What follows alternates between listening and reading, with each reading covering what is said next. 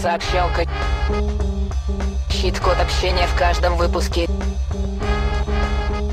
Всем привет-привет! Сегодняшняя тема сообщалки — как выражать свои мысли. Кто забыл или кто не знает, или кто с нами хочет познакомиться, наш подкаст про общение, про коммуникацию. А это что? Это передача информации. И вот мы замечаем за собой, что не так-то просто передать эту информацию. И замечаем даже за другими такое, не только за собой.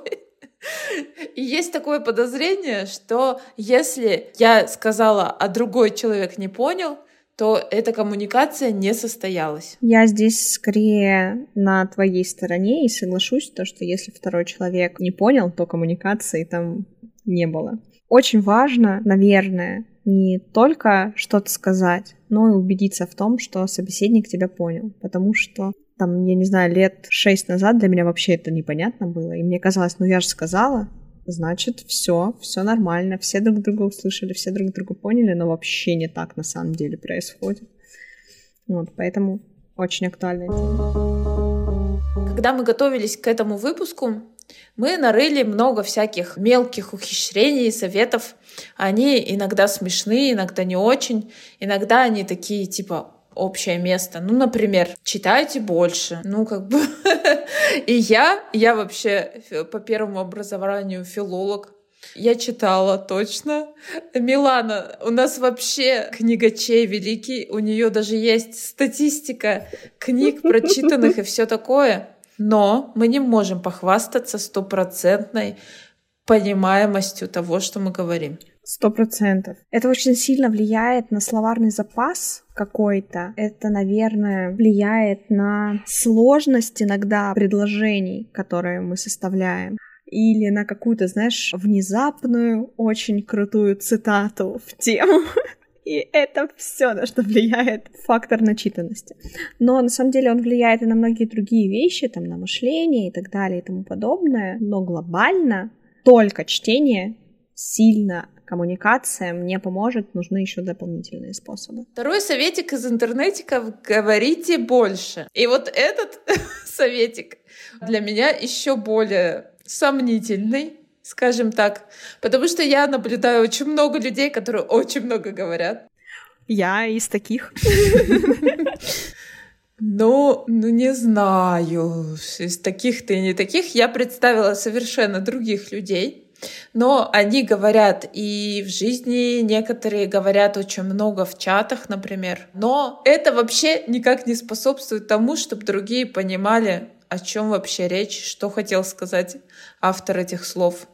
Просто это превращается в какой-то разговор бесконечно с самим собой. Какие еще советики есть в интернетиках? Обогащать свой словарный запас. Да, это помнишь такие приемы, типа заменяйте, слова. Помнишь, я тебе еще как-то скидывала прикольную штуку, мне, кстати, тоже понравилось упражнение, попробовать описать свою профессию словами только на «п» и тренировать там периодически вот эту штуку импровизационную, когда кто-то говорит определенную букву, и ты пытаешься только на нее разговаривать. Это помогает не только со словарным запасом, но и со скоростью реакции, как будто и переводит эти слова в активное использование. То есть есть пассивные слова, которые мы знаем, мы знаем, что они значат, как они произносятся, но мы их не используем.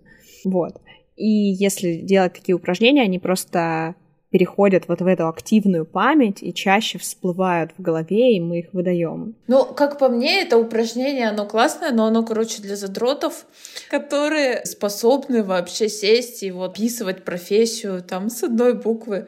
Мне, например, зашла вариация простая. Ты просто одно слово заменяешь на одно слово. То есть, допустим, классно заменяешь на необычайно. И у тебя задача просто говорить необычайно. Ну, то есть не менять каждый раз, а когда тебе захотелось сказать классно, ты говоришь необычайно. И это мне кажется, действительно какой-то такой будет эффект обогащения словарного запаса делать. Ну, это совсем не напряжно и как-то даже смешно. Ну да, это прикольная штука, но как будто бы она не очень поможет. Еще советуют вести соцсети Ну, это тоже для меня такой довольно спорный совет. Просто какая-то рубрика «Вредные советы из интернета». Для того, чтобы развить в себе навык донесения информации через соцсети, это надо мало того, что их не просто вести, каждый день просто скидывать фотку «я съел вот это, а я сегодня здесь», а надо прям рассказывать либо историю, либо выдавать какой-то контент. И сказать, что это прям поможет именно в коммуникации устной для меня странно, потому что если мы хотим развить устную коммуникацию, мы должны разговаривать, а не писать. Если мы хотим развить письменную коммуникацию, мы должны писать, а не разговаривать. Вполне логичная для меня мысль. Да-да-да. И вот это вот вообще общее место такое, что типа хотите научиться формулировать свои мысли, больше пишите.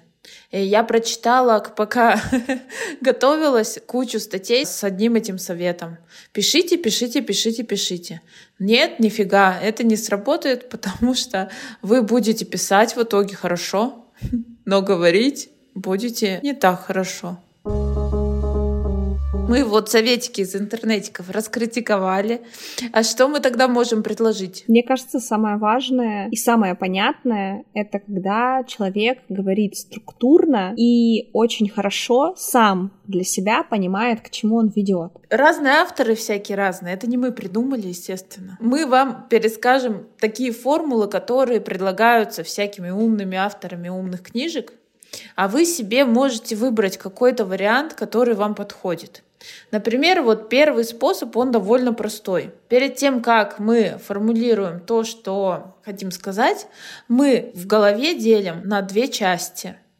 Зачем и как. И сначала пишем зачем, а зачем это не зачем мне, а зачем людям читать как. Я вспомнила реальный пример из чата. Когда человек говорит, а я вот нашел, например, структуру управленческой модели Макдональдс. Следуя этой формуле, человек должен был сначала проанализировать, а зачем он нам это сообщает, и не только свои мотивы, но и наши, и изложить, чем эта информация нам пригодится, а потом изложить саму вот эту мысль, как. То есть первый прием, он простой. Сначала зачем, а потом как. Да, и здесь я тоже добавлю к одному из предыдущих наших тезисов, если мы развиваем письменную коммуникацию, то мы пишем. Если мы развиваем устную коммуникацию, мы то же самое делаем вслух. Говорим то, что я тебе хочу рассказать какую-то конкретную историю, потому что это таким-то образом повлияло на меня, повлияет на тебя, или это таким-то образом относится к контексту, в котором мы сейчас находимся, и потом рассказываем эту конкретную историю. Есть еще очень простая история от общего к частному. Здесь на самом деле это работает не только в донесении мысли, но и в целом в ведении разговора. То есть, грубо говоря, мы хотим у человека узнать определенную информацию для чего-то, но мы начинаем от общего и двигаемся к более мелким деталям и частностям того, что происходит. Здесь крайне важен контекст, в котором вы находитесь. Именно поэтому мы начинаем чуть с большего, смотрим на всю ситуацию, говоря в комплексе, а потом начинаем уточнять детали и ее более-более детализировать. А в нашем случае из реальности это может быть пример вот недавний. Я взяла просто кусок своих размышлений и в малом чате э, мета-клуба публиковала в качестве мысли. Естественно, мне просто было лень это все расписывать, и как результат меня никто не понял, собственно. Но это для меня был предсказуемый результат. Я на него как-то осознанно из лени пошла.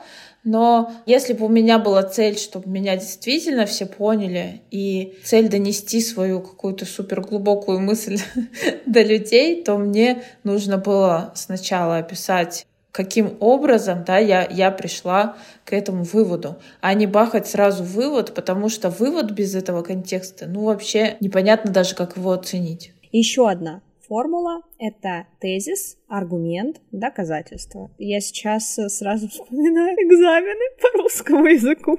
Но что поделать, это на самом деле история, которая работает, и мы говорим сначала свою мысль какую-то, допустим, Читать классику важно и нужно.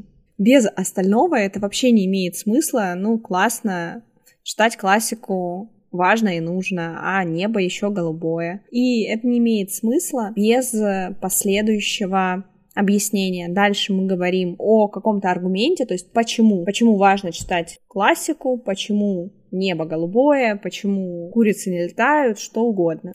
И только потом переходить к доказательству этого аргумента. То есть ученые выяснили, или а у меня в моем опыте случалось совершенно по-другому.